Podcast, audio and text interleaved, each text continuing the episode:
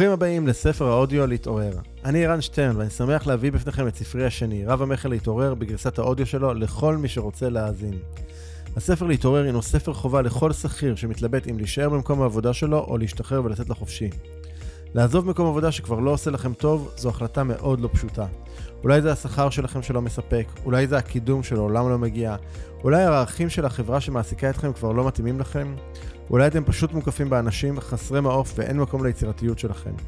ולמרות כל זאת, אתם מתקשים לזוז מהמקום, לקום ולעשות שינוי.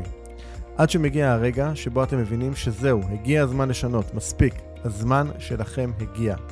אז אם גם הזמן שלכם הגיע, הספר הזה נועד לכם. להתעורר יחשוף אתכם שלב אחר שלב לעולם שלם שלא הכרתם, עולם חדש של הזדמנויות עצומות, אשר מאפשרות לכם לחדול מכל מה שלא מתאים לכם יותר, ולחיות בדיוק את החיים שרציתם. הספר מדריך צעד אחר צעד מה אפשר לעשות היום, מחר, וכשנתקלים בקשיים ומכשולים בדרך.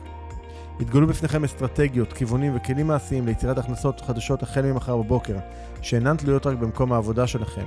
ההתפתחות בדרך החדשה תהיה בהירה ומובנת יותר.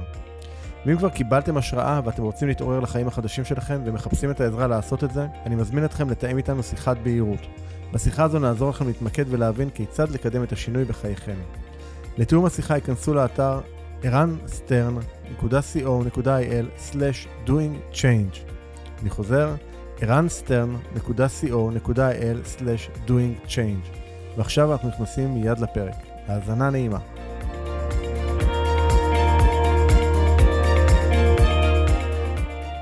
אם היינו עושים את כל מה שאנחנו מסוגלים לעשות, היינו מדהימים את עצמנו.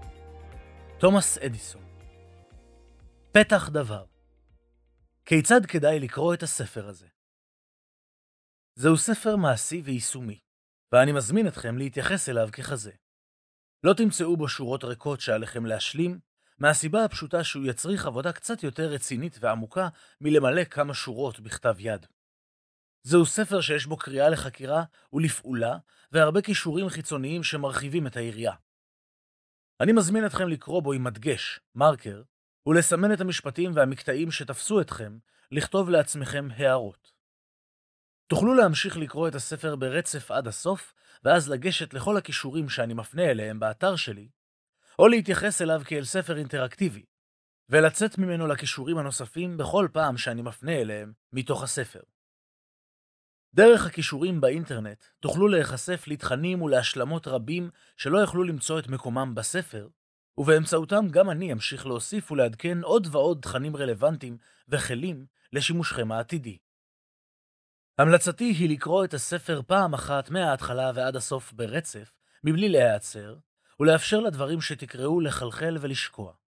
ואז, אם תבחרו בכך, לחזור ולקרוא פעם נוספת מתוך התכווננות ליישום. לבצע את התרגילים שבסוף כל פרק, ולפנות לתכנים הנוספים שאני מפנה אליהם באתר. ומתוך כך, אם תרצו, תוכלו להתחיל לשנות את מסלול חייכם.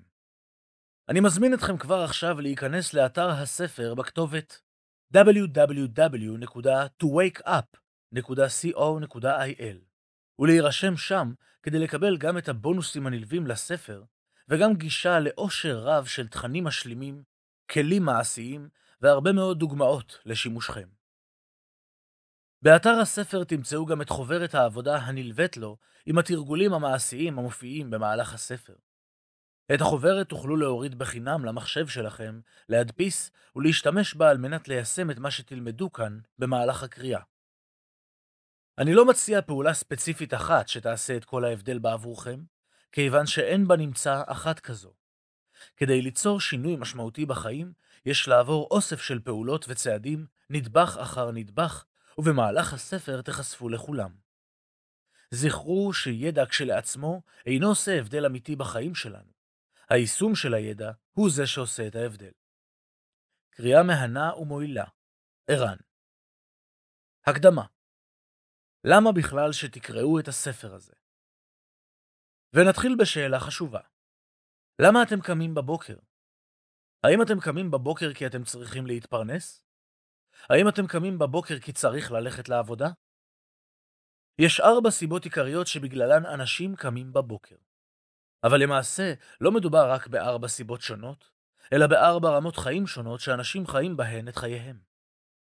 ברמה הראשונה נמצאים האנשים שקמים בבוקר והולכים לעבודה. הם הולכים למקום העבודה שלהם, מחכים שהזמן יעבור ושהם יוכלו לחזור הביתה. בדרך כלל כדי לרבוץ מול הטלוויזיה והאח הגדול, או כל ריאליטי פופולרי אחר. לו היו יכולים, לא היו קמים בבוקר כלל, אבל הם צריכים את הכסף, ולכן הם ממשיכים ללכת לעבודה. ברמה השנייה נמצאים אלו שקמים בבוקר והולכים לעבוד. הם מגיעים למקום העבודה, אבל להבדיל מהקבוצה הראשונה, הם באים במטרה לעבוד.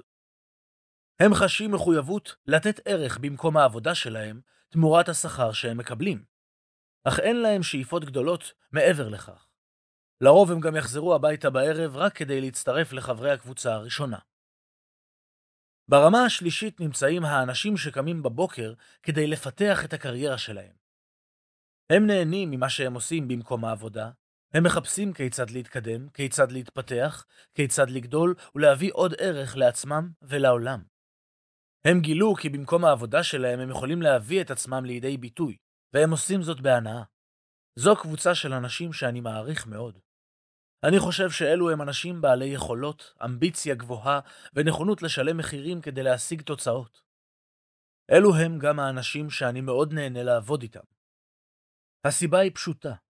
כאשר הם נחשפים לעולמות התוכן שאני עוסק בהם, ומבינים את הפוטנציאל האמיתי שטמון בהם ולאן הם יכולים להגיע איתו, הם גם מיישמים ועושים את זה בפועל.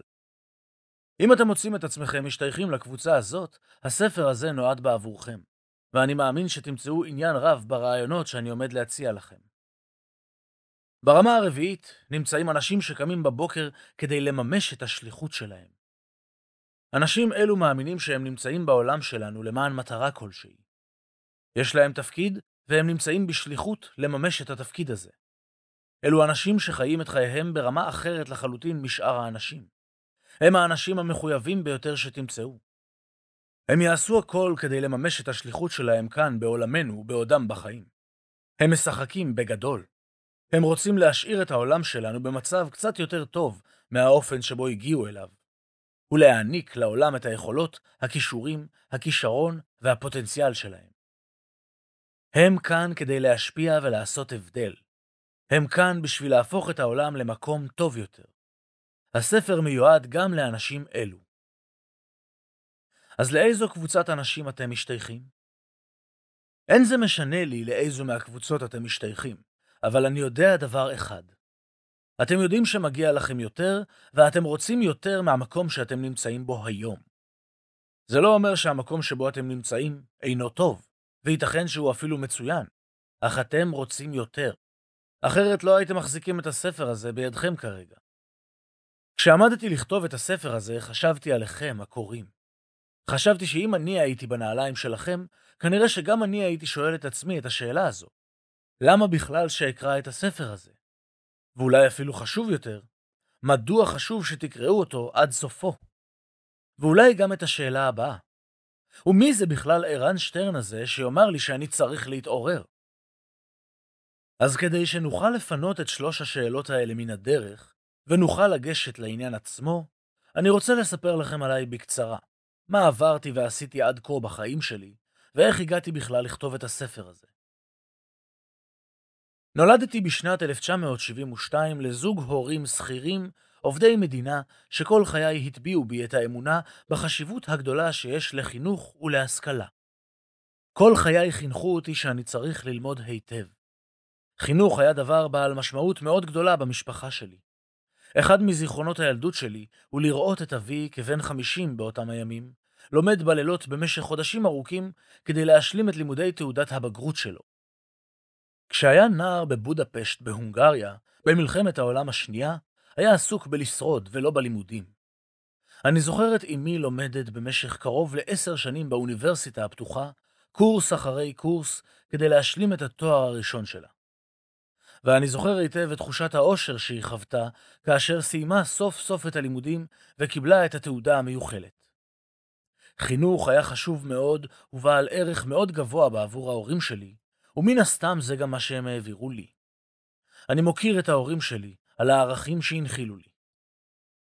הם חינכו אותי שעליי ללמוד היטב בתיכון כדי שאוכל להתקבל לאוניברסיטה ללימודי ההנדסה. כבר מגיל 12-13 היה לי ברור שאהיה מהנדס. לא שזה היה מפתיע כל כך בעבורי, גם שני אחיי הגדולים למדו הנדסה לפניי, כך שניתן לומר שהכתובת הייתה על הקיר. הוריי הטביעו בי את האמונה שחשוב שאלמד מקצוע טוב, הנדסה, כדי שאחר כך אוכל למצוא עבודה טובה ובטוחה, שבה אוכל להמשיך ולהפליג עד הפנסיה המובטחת. וכמו ילד טוב ירושלים, הלכתי ומילאתי אחר הציפייה הסביבתית והחברתית הזאת ממני. מיד כשהשתחררתי מהצבא, ביום חמישי, התחלתי את לימודיי האקדמיים, ביום ראשון. ככה זה היה אצלי. הכל היה מתוכנן ומאורגן, ידוע מראש. סיימתי ארבע שנות לימודי הנדסת תעשייה וניהול באוניברסיטת בן גוריון בבאר שבע, ומיד לאחר מכן המשכתי ללמוד לתואר שני במנהל עסקים. הוריי אמרו לי שבעוד שבעבר תעודת הבגרות הייתה המפתח למצוא עבודה טובה ובטוחה, הרי בתקופתי אפילו תואר ראשון כבר אינו בהכרח מספיק, ולכן חשוב שאמשיך ואלמד לתואר שני, כדי שיהיה לי יתרון על פני האחרים. מיד עם סיום לימודי התואר הראשון שלי, לשמחתם הרבה של הוריי ולשמחתי, מצאתי עבודה טובה ובטוחה בחברת אינטל. באותה התקופה הוקם המפעל הראשון של אינטל בקריית גת, ואני הייתי אחד מאותם מאות אנשים שאינטל גייסה לשורותיה. כאן החל פרק של תשע שנות עבודתי בחברה. מאוד אהבתי את מה שעשיתי. מילאתי בתקופה הזו שישה תפקידים שונים, ובסך הכל ביליתי בחברה שנים משמעותיות בחיי. אבל כבר ב-2005, במהלך השנה האחרונה שעבדתי בחברה, קרה לי משהו. סדקים קטנים שהחלו להופיע במערכת האמונות שלי, הלכו והתרחבו והפכו לסדק ענק שכבר לא יכולתי להתעלם ממנו. כיום, לאחר שליוויתי ופגשתי עשרות אלפי עובדים שכירים, כמוני באותה תקופה, אני יודע כי הסדקים הללו אינם ייחודיים לי. מה שמתחיל כסדק קטן, הופך לאחר זמן לפער של ממש. וראיתי שהפער הזה יכול לנבוע מכמה גורמים אפשריים. אצל חלק מהאנשים הפער שנוצר נובע מהאופן שבו הם תופסים את העבודה שלהם, הערך והתרומה שהם מביאים לארגון, אל מול התגמול שהם זוכים לו ממנו. האחריות שניתנת להם, הפרגון שהם מקבלים מאחרים, ההכרה בערך שלהם, וכמובן גם התגמול הכלכלי שהם זוכים לו. אצל אחרים נוצרים פערים הנובעים ממקום של ערכיות. כאשר הארגון השתנה או שינה את כיוונו, והערכים של הארגון אינם תואמים עוד את הערכים של העובד. לעתים פוליטיקה פנימית גורמת לעובד תסכול מכך שהארגון מתמקד במשחק הפוליטי במקום בעשייה משמעותית ובעלת ערך. ישנם אנשים עם יצירתיות ויכולות גבוהות שפשוט מרגישים שהם כבר לא מצליחים להביא את היכולות, היצירתיות והיזמות שלהם לידי ביטוי בארגון. יש שאינם מוצאים עצמם מבחינה חברתית או שהאנשים סביבם אינם האנשים שהם היו רוצים להיות בסביבתם, לעבוד איתם או לתת להם שירות. לעתים יש פער בין משמעות התפקיד לבין האחריות שיש לעובד בפועל, מול היכולות והכישורים שלו. לפעמים מדובר בהתעייפות מכובד האחריות שהעובד יכול לשאת על כתפיו, או פער בין חופש הביטוי והפעולה שהעובד רוצה, לעומת המגבלות שהארגון או התפקיד מגדירים או כופים עליו. הפער יכול לנבוע גם מכך שאף על פי שהעובד לוקח, מקבל עליו אחריות רבה ומשקיע המון בעבודה, לבסוף יש מישהו אחר שמקבל את ההחלטות, ולפעמים גם גוזר את הקופון על ההשקעה והמאמץ שלו. ישנם גם פערים הנוגעים לרבדים האישיים. הרצון שלנו לבלות זמן רב יותר עם המשפחה ועם הילדים, הרצון לממש ולהגשים תחביבים ושאיפות אחרות. והפער שאולי מסכם את כל הפערים, הפער בין הפוטנציאל של העובד כאדם ובין המימוש שלו בפועל בעבודתו. רבים מהפערים הללו היו קיימים גם אצלי. הם לא הופיעו מיד בהתחלה. הם הופיעו לאחר כמה שנים בארגון, ובתפקידים שנהניתי מהם, שהתפתחתי בהם, שהשקעתי בהם הרבה זמן, יצירתיות, כישרון ואנרגיה. כאשר הפערים החלו להופיע אצלי, הנטייה הראשונית שלי הייתה לנסות להדחיק אותם, להתעלם, לא לראות אותם ולא להכיר בקיומם. היום אני מבין שהיה לי פחד חבוי מהמשמעות של אותם פערים מוסדקים שגרם לי להדחיק אותם. משום שכל כך פחדתי מהמשמעויות שעלו מהם, פחדתי להכיר בקיומם של הפערים הללו אצלי. המשמעות של הפערים הללו בעבורי הייתה שאותו מקום עבודה, שהקדשתי לו שעות מרובות בכל יום, אנרגיה אינסופית, ואת מיטב כישוריי ומרצי במשך שמונה שנים מחיי, כבר אינו מספק לי את מה שאני צריך. אינו מעניק לי את תחושת הסיפוק וההגשמה, את אותה ההתפתחות שהייתה כה חשובה לי, ובמקביל גורם לי לתסכולים לא מעטים. השאלה הדרמטית בשבילי הייתה, מה זה אומר לעזוב את מקום העבודה שלי? בסך הכל לא היה לי רע, השתכרתי מצוין. הייתי כבר בתפקיד ניהולי בכיר בחברה מצוינת. אינטל זוכה שנה אחרי שנה, כמעט ברציפות, בתואר של מקום העבודה הטוב ביותר בישראל, ולא במקרה. זכיתי לכל ההטבות והפינוקים האפשריים שהיו מקובלים בהייטק בזמנו. אדם שהיה מסתכל על מצבים מבחוץ היה משתומם לגלות שבתוכי כל אלו כבר לא היו טובים מספיק בעבורי. כי אין זה משנה כמה טוב היה הכל נראה כלפי חוץ, בפנים הייתה לי תחושה הולכת וגוברת של תסכול.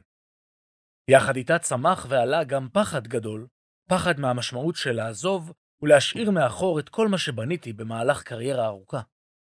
פחד לאבד הכל, פחד לחזור אחורה, וגם הפחד של לסיים את חיי בלי להגשים ולממש באמת את מה שחשוב לי ובעבורי.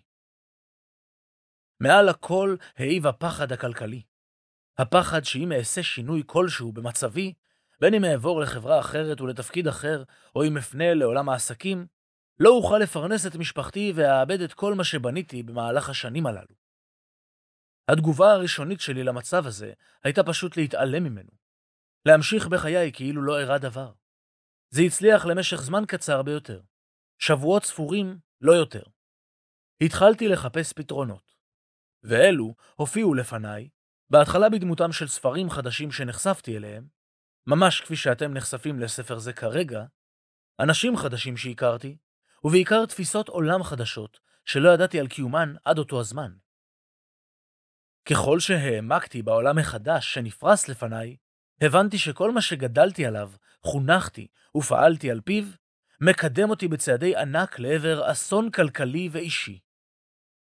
הבנתי שאף כי השכר השנתי שלי, כולל בונוסים, עלה מכ-100 אלף שקלים בשנתי הראשונה באינטל, ליותר מחצי מיליון שקלים בשנה, אני בכל זאת מסכן את העתיד הכלכלי שלי. את הסיבות לכך אפרט כאן בהמשך, אבל חשוב לי שתבינו שלא הייתי מסכן. עבדתי בחברה מצוינת שאני מעריך ומוקיר עד היום, והשתכרתי היטב.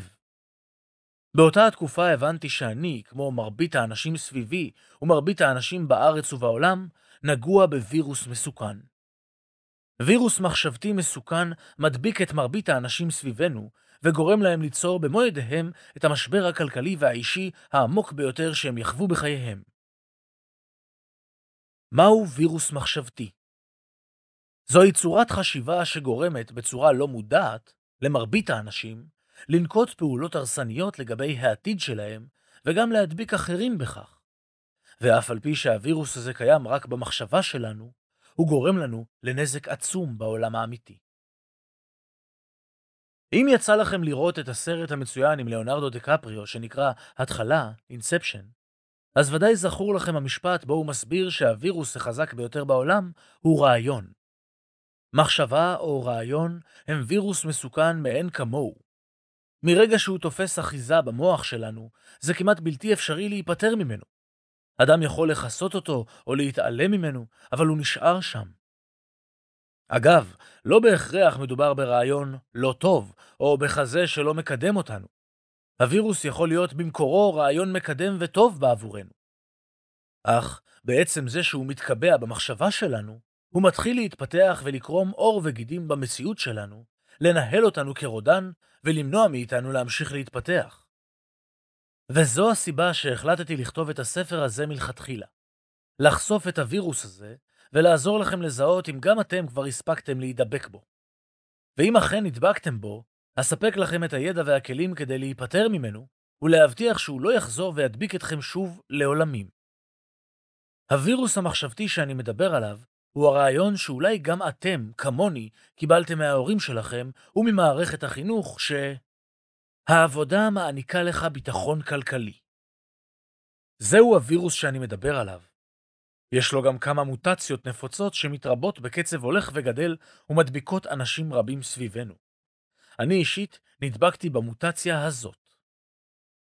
אני אמצא עבודה בטוחה ואפליג בביטחון עד לפנסיה. זה היה הרעיון שהוריי שתלו במוחי. זה מה שהם חינכו אותי לעשות. אגב, הם לא אשמים בכך. גם מערכת החינוך וגם החברה שלנו מובילות אותנו לשם, ואפילו התקשורת במידה מסוימת. כולם מחנכים אותנו שאם נלמד מקצוע טוב, נוכל למצוא עבודה שתעניק לנו ביטחון, ונוכל לפרוש לגמלאות בשקט ובשלווה. ואז נוכל לעשות את כל הדברים שאנחנו באמת רוצים לעשות. אם אתם חושבים ומאמינים, כפי שאני האמנתי, שמקום העבודה שלנו מבטיח את הביטחון הכלכלי שלנו, אז נכונה לכם הפתעה לא נעימה במוקדם או במאוחר. על פי הדרך שבה מרבית האנשים חונכו ופועלים היום, הצלחה כלכלית אמיתית תישאר מחוץ להישג ידם. ללא קשר לעד כמה חזק הרצון שלהם, כמה קשה הם יעבדו לשם כך, או אילו משאבים יש להם. אחת הכתבות שפקחו את עיניי פורסמה כבר ב-2005. יום הכיפורים של הפנסיה 50% מהשכר האחרון. זו ההבטחה שיש למערכת הפנסיה להציע כיום לחוסך הממוצע. זהו העתיד הפנסיוני המחכה לכולנו. מתוך דה מרקר, מאת מירב ארלוזרוב. חגיגות יום העצמאות ה-57 למדינת ישראל חלפו עברו, אבל המלחמה על העצמאות אינה חדלה לרגע. המלחמה על העצמאות הלאומית, אבל לא פחות מכך, המלחמה על העצמאות האישית, ובעיקר העצמאות הנבחנת ביכולתו של אדם להבטיח כי לא יהיה תלוי כלכלית באחרים, ויוכל להבטיח לעצמו קיום ברמת חיים סבירה עד יום מותו. כמו הטראומה של מלחמת יום הכיפורים, גם המלחמה על העצמאות האישית צפויה לתפוס את מרבית הישראלים בהפתעה מוחלטת. שבויים בקונספציה ומשוכנעים שכמו דור המייסדים של מדינת ישראל, גם הפנסיה שלהם מובטחת. אותה פנסיה מבטיחה להם 70% מהשכר האחרון, ונתפסת בעיני הישראלים כירידה המרבית ברמת החיים שהם מוכנים לספוג עם הפרישה. הכתבה מדברת על מחקר שערך אגף שוק ההון במשרד האוצר, שבחן תרחישים לגבי הפנסיה שיקבל יליד 1980 כאשר יתחיל לחסוך לפנסיה, ויצבור 40 שנות חיסכון עד לפרישתו בגיל 67.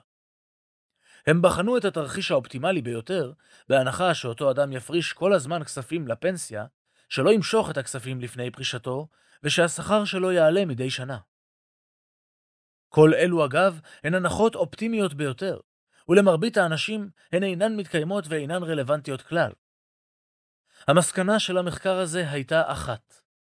במקרה האופטימלי ביותר, אדם שהפריש כל חייו לחיסכון פנסיוני יקבל לכל היותר 50% מהשכר האחרון שלו.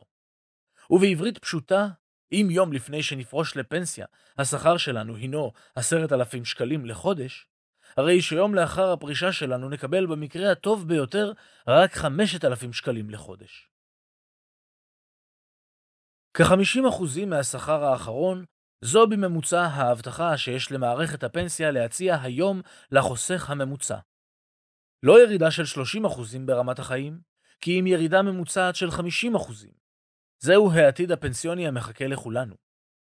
נכון שקצבת הזקנה של הביטוח הלאומי מוסיפה עוד כ-1,600 שקלים בממוצע, אבל את הקצבה הזו מקבלים גם היום, כך שהרעה ברמת החיים הצפויה עם גיל הפרישה נותרת בעינה.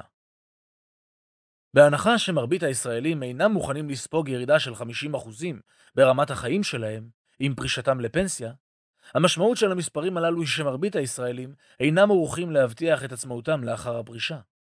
ההלם הצפוי להם בעוד שנות דור כאשר הם יגיעו לפרישה, עלול להיות לא קטן מההלם שזרעה בעקבותיה מלחמת יום הכיפורים.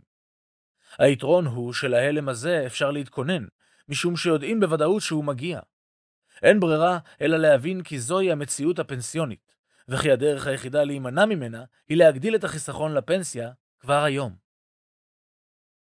אבל זהו רק קצה הקרחון. ספר זה אינו עוסק בחיסכון הפנסיוני שלכם. הוא עוסק בעתיד האישי והכלכלי שלכם. החיסכון הפנסיוני שלכם הוא רק חלק ממנו. אגב, גם ההמלצה בסוף המאמר הזה להגדיל את החיסכון לפנסיה לא באמת תפתור את הבעיה, שאני, אתם ועוד רבים כמונו עתידים לחוות בעוד כמה שנים. הכתבה הזאת משכה את תשומת ליבי בתקופה שבה התחלתי כבר לפקפק במה שהאמנתי בו, בכל מה שלימדו וחינכו אותי לגביו. זו הייתה התקופה שההשפעה של הווירוס המחשבתי החלה להיחלש אצלי. התחלתי לשאול את עצמי שאלות ולחפש ידע אחר. נחשפתי לצורות חשיבה חדשות, לספרים, לאנשים, לסדנאות וקורסים. נדהמתי לגלות שיש עולם שלם, ואנשים שחיים לפי תפיסת עולם שונה לחלוטין מזו שהכרתי.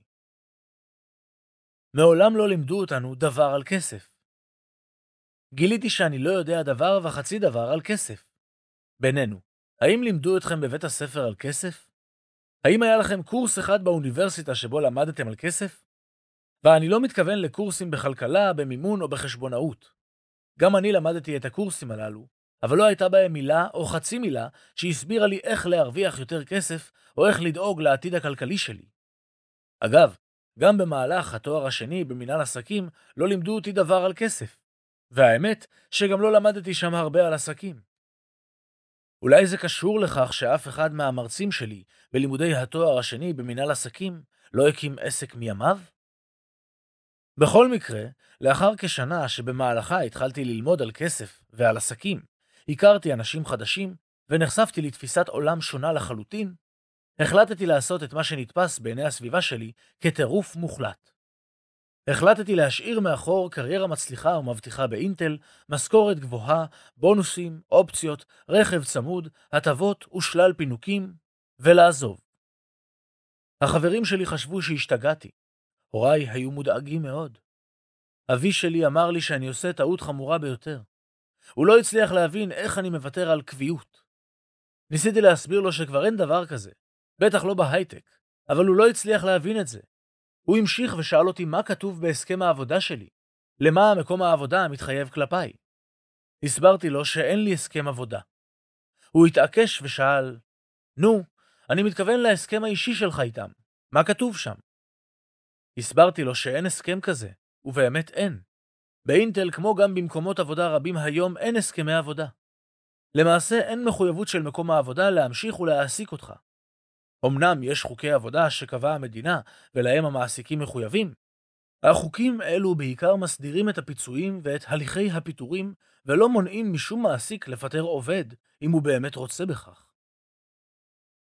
אחרי תשע שנים שבמהלכן בניתי לעצמי קריירה מבטיחה ומתגמלת באינטל, שבהן התקדמתי מאוד בסולם הדרגות ובתפקידים שמילאתי, והגעתי לתפקידי ניהול בכירים ברמה הבינלאומית והגלובלית בחברה, החלטתי לעזוב ולצאת לדרך חדשה. יצאתי לעולם חדש ומבטיח, לעולם היזמות והעסקים. הקמתי את העסק הראשון שלי ביחד עם עוד כמה שותפים. הקמנו חברה. זו לא הייתה הצלחה גדולה. בתוך כשנתיים החברה הפסידה כ-400 אלף שקלים. כישלון מוחלט. העסק השני שהקמתי אז במקביל הוא עסק שיש לי עד היום ושייצר לי עד היום מיליוני שקלים בשנה. על בסיס ההצלחה של העסק הזה, הקמתי עסק נוסף עם שותף. במשך ארבע שנים פיתחנו אותו יחד, ולאחר מכן עשיתי אקזיט, ומכרתי לשותף את החלק שלי. חשוב לי לציין שהתהליך שעברתי לא נעשה מתוך קלות ראש. אדם לא קם בוקר אחד ומחליט לעזוב את עבודתו, וזו גם לא ההמלצה שלי לכם. עברתי, ועודני עובר, תהליכי התפתחות משמעותיים. למדתי, קיבלתי עזרה וליווי מאנשים, ועשיתי גם טעויות לאורך הדרך. הגעתי למקום שבו אני נמצא היום לאחר שנים רבות של ניסוי, תהייה, למידה. שום דבר מזה לא קרה בן לילה. ציטוט אדם הוא סיפור הצלחה אם הוא קם בבוקר והולך לישון בלילה, ובין קימה לשינה הוא עושה את מה שהוא אוהב. בוב דילן מן הסתם, יש יותר מדרך אחת שבה ניתן לפעול בחיינו. אני מכיר אנשים שעובדים כשכירים והם מרוצים מאוד מכך. הם אוהבים את מקום העבודה שלהם, הם משתכרים מצוין, עושים תפקידים עם משמעות אמיתית וקמים בבוקר עם תחושת שליחות אמיתית. יש לי גם חברים שמשלבים בין היותם שכירים במשרה חלקית ועצמאים בזמן הנותר. כל דרך היא לגיטימית ואפשרית. אני מעריך מאוד ומכבד את דרכם, כי מה שחשוב באמת הוא שהם חיים מתוך משמעות, ומתוך עשייה אמיתית שיש בה גם ערך אמיתי לעולם. הם עושים את מה שהם אוהבים, נהנים מכך ומתוגמלים על כך, וזה הדבר החשוב באמת. ישנם שכירים שהגיעו לרמות ניהול והשפעה בכירות מאוד, והם גם משתכרים סכומים גבוהים מאוד. אני לא מתכחש לכך, אבל כמה כאלו יש. בסופו של דבר מקומות עבודה וארגונים בנויים כמו פירמידה, כך שבקצה העליון של הפירמידה יש פחות ופחות מקום לאנשים. כלומר, ההזדמנויות והאפשרויות להגיע לרמות הגבוהות ביותר הן מועטות יחסית. בשנים שעברו מאז שעזבתי את אינטל, זכיתי ללוות עשרות אלפי אנשים בארץ ובעולם. רבים מהם שינו את חייהם מן הקצה אל הקצה, ומבססים לעצמם את החוסן הכלכלי שלהם. מה שאני ואותם אנשים עושים היום, שונה לחלוטין מהאופן שבו מרבית האנשים חיים את חייהם. לצערי, מרבית האנשים הולכים בדרך שמובילה אותם לאבדון כלכלי, והם הולכים בדרך הזאת בחוסר מודעות מוחלט. העולם הכלכלי ועולם התעסוקה השתנו לחלוטין, ואף אחד לא סיפר לנו על כך. האמת שזה מטורף. אנחנו ממשיכים לפעול היום, ואפילו מחנכים את ילדינו שלנו, על פי תפיסת עולם שכבר אין לה שום אחיזה במציאות. גם ההורים שלנו חינכו אותנו על פי תפיסת העולם שמנוהלת על ידי אותו וירוס מחשבתי, כאשר למעשה המציאות בעולם התעסוקה כבר השתנתה לחלוטין. בטבלה הבאה ריכזתי רק חלק מהפרמטרים שהשתנו בעולם התעסוקה ב-20-30 השנים האחרונות. מספר המשרות שאדם החזיק בהן במהלך חייו. אז, בדרך כלל אחת או שתיים לכל היותר. והיום, עבודות רבות המתחלפות בדחיפות גבוהה. מספר קריירות של אדם במהלך חייו, אז בדרך כלל רק אחת, והיום שתיים, שלוש ואף יותר קריירות שונות, ולפעמים גם במקביל. ההשכלה הנדרשת לאדם, אז תיכונית או אקדמית בסיסית, בדרך כלל נדרשת רק בתחילת הקריירה, והיום, אקדמית או אקדמית גבוהה. אדם נדרש להמשיך וללמוד לאורך התפתחות הקריירה שלו. עליית השכר לאורך הקריירה, אז עקבית עולה, והיום שכר משתנה, עולה ואף יורד, כולל תקופות של חוסר הכנסה. ביטחון תעסוקתי, אז גבוה והיום נמוך. החשש לפיטורין, אז נמוך והיום גבוה. הפנסיה, אז מספיקה וראויה לתקופת הפרישה, 70% ויותר מהשכר האחרון, והיום אינה מספקת לתקופת הפרישה, 50% לכל היותר במקרה האופטימלי ביותר. תוחלת החיים אז נמוכה יחסית, והיום גבוהה בהרבה. המשמעות של כל אלו ברורה. עולם התעסוקה והמצב הכלכלי הנלווה אליו השתנו לחלוטין. מה שהיה נכון אולי בעבור ההורים שלנו, כבר אינו תופס בעולם שלנו. אם בעבר השכלה בסיסית הייתה מספיקה על מנת להשיג עבודה ולהתמיד בה לאורך 40 שנה, לקבל קביעות, ליהנות מעליית שכר מובטחת לאורך השנים ולהגיע לפנסיה המיוחלת, הרי היום המציאות הזאת כבר אינה קיימת בעבורנו. היום גם השכלה גבוהה אינה מבטיחה לאדם תפקיד או משרה כלשהי, וגם אם מצאתם משרה שכזו, קביעות אינה קיימת כמעט בשום מקום עבודה.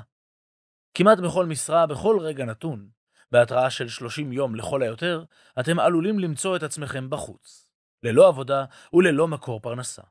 ועל הפנסיה כבר הבנו שאי אפשר לסמוך עוד. כשישבתי לכתוב את הספר הזה נדהמתי ממספר המחקרים שנעשו בשנים האחרונות בתחום הזה, בארץ ובעולם. המחקרים מראים כי המציאות התעסוקתית החדשה אינה מבשרת טובות למי שמנוהל על ידי הווירוס המחשבתי, אותו הווירוס שגורם לחשוב שעבודה כשכיר תספק לו ביטחון כלכלי. הנתונים והמחקרים מראים בדיוק את ההפך. הנה כמה מהממצאים העדכניים. מאז 2008 המשרות בשכר בינוני מתמעטות והולכות בקצב מהיר. את מקומן תופסות משרות בשכר נמוך, שכר מינימום. למעשה כ-40% מהמשרות שמוצעות כיום הן משרות בשכר נמוך, אחוז זה עולה בהתמדה עם השנים. בימים אלו, יותר אנשים בעלי השכלה גבוהה מוכנים לעבוד במשרות שכר נמוך מאשר בשנת 1980. וכך גם כשמדובר באנשים מבוגרים. יותר ויותר אנשים מבוגרים מוכנים לקחת משרות שמשלמות שכר נמוך. הסיבה לכך היא לא שהם רוצים זאת, אלא פשוט כי אין להם ברירה. במשרות פופולריות רבות השכר הולך ויורד ומתקרב לקו העוני. סקר שערך עיתון כלכליסט מראה כי 53% מהעובדים לא קיבלו העלאת שכר בשלוש השנים האחרונות. 41% לא זכו לתוספת שכר כבר שש שנים. 60% העריכו שלא יזכו לתוספת שכר בשנה הקרובה. אני לא רוצה סתם לדכא עם הנתונים הללו, אבל כתבתי את הספר הזה מתוך תחושת שליחות עמוקה שכדאי להוציא את האמת הזאת לאור, ולפני שיהיה מאוחר מדי. אבל כל זה הוא רק קצה הקרחון. כיוון שכל מי שמנוהל על ידי הווירוס המחשבתי הזה, שהעבודה מספקת לו ביטחון כלכלי, נשאר במקום עבודה גם אם ממש לא טוב לו שם, ומפחד לשנות ולעזוב. למעשה הוא מביא את עצמו למצב ההפוך, שבו העבודה שלו מרוששת אותו, וגורמת לכך שהוא כנראה לעולם לא יהיה מבוסס כלכלית, ונראה שגם לא מאושר. הספר הזה נועד ראשית לחשוף בפניכם את הסיבות והגורמים לכך, אבל המטרה האמיתית שלו היא לא רק להצביע על הבעיה, אלא, ובעיקר, להציג לה פתרונות. בעיניי, יש כאן בשורה אמיתית ותקווה להרבה מאוד שכירים שמחכים להתעורר, שיודעים שמגיע להם יותר, אבל הם עוד לא בהכרח מבינים ורואים את הדרך שבה זה יכול לקרות בעבורם. אקדים ואומר שהפתרון שאציג לכם בהמשך יהיה אולי מנוגד לתפיסת העולם הנוכחית של חלק מכם. ברור לי שלא כולם יסכימו עם הרעיונות המובאים כאן. לא כתבתי את הספר הזה על מנת לקבל את הסכמתם של כל האנשים לתכנים שבו. כתבתי אותו כדי להציג לאלו שפתוחים לכך דרך אפשרית נוספת, שבה הם יכולים לחיות את חייהם. דרך שבה יוכלו לחיות חיים עם משמעות, מתוך שליחות, ולקבל את התגמול הרגשי, הרוחני, המנטלי והכלכלי על כך. למעשה, אנשים שנגועים בווירוס המחשבתי המדובר, כנראה יתקשו לראות בדברים שאציע כאן פתרון אפשרי בעבורם. רק מי מכם שיצליח להיפטר מהווירוס המחשבתי הזה, יוכל לראות את הפתרון שאני מציע ולבחון אם הוא מתאים גם בעבורו. ועוד מילה אחת לפני שאנו מתחילים ממש על מה שקורה לנו כאשר אנו פוגשים ברעיון חדש. התגובה האוטומטית שלנו היא להשוות את הרעיון החדש לידע ולאמונות שכבר קיימים אצלנו. אם הרעיון החדש תואם את הידע והאמונות שלנו, אז הנטייה האוטומטית שלנו תהיה לקבל את הרעיון החדש. אך אם הרעיון החדש אינו תואם את הידע והאמונות שלנו, הנטייה המיידית שלנו תהיה לדחות אותו ולהתנגד לו. העובדה שדחינו רעיון כלשהו אינה אומרת דבר וחצי דבר על הרעיון. ודאי שאינה עושה את הרעיון לטוב יותר או פחות, או לנכון יותר או פחות. היא בסך הכל מצביעה על כך שהרעיון החדש אינו תואם את מה שאנו רגילים להאמין בו. ולכן אני מזמין אתכם לרוקן את הכוס, לזהות את התפיסות והאמונות שלכם, כך שתוכלו להיות פתוחים לרעיונות חדשים במהלך הקריאה ולבחון אותם. בסופו של דבר אתם תבחרו במה להאמין, במה להשתמש, ואיך ליישם את הרעיונות שאביא בפניכם. אלו הם החיים שלכם והבחירות שלכם. מוכנים? יוצאים לדרך.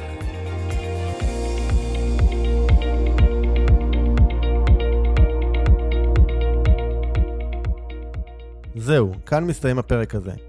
אם אהבתם אותו, ודאו שאתם מדרגים את הפודקאסט ב iTunes, Spotify, Google Podcast, SoundCloud, YouTube או בכל פלטפורמה אחרת שדרכה אתם מאזינים לנו כרגע. ומוזמנים גם לכתוב לי תגובות, מה אהבתם? כיצד אתם מיישמים את העקרונות שבספר או כל הערה והערה אחרת שיש לכם. מוזמנים לשלוח לי ישירות למייל feedback at ערנסטרן.co.il חוזר שוב, feedback at ערנסטרן.co.il וגם, אל תשאירו את כל הטוב הזה רק לעצמכם. בטוח שיש לכם חברים שרוצים גם הם להתעורר. שתפו איתם את הפודקאסט הזה. ומילה אחרונה אבל חשובה, אם קיבלתם השראה, אם אתם מרגישים את השינוי בוער בכם, החלטתם שאתם רוצים שינוי ואתם מוכנים לעשות את מה שצריך, ולא את מה שנוח, כדי ליצור את השינוי הזה בחיים שלכם, אני מזמין אתכם לתאם איתנו שיחת בהירות. בשיחה הזו נעזור לכם להתמקד ולהבין כיצד לקדם את השינוי בחיים שלכם. לתיאום השיחה ייכנסו לאתר ערנסטרן.co.il/doingchange ערנסטרן.co.il/doingchange אני ערן שטרן, שמח שהאזנתם ונשתמע בפרק הבא.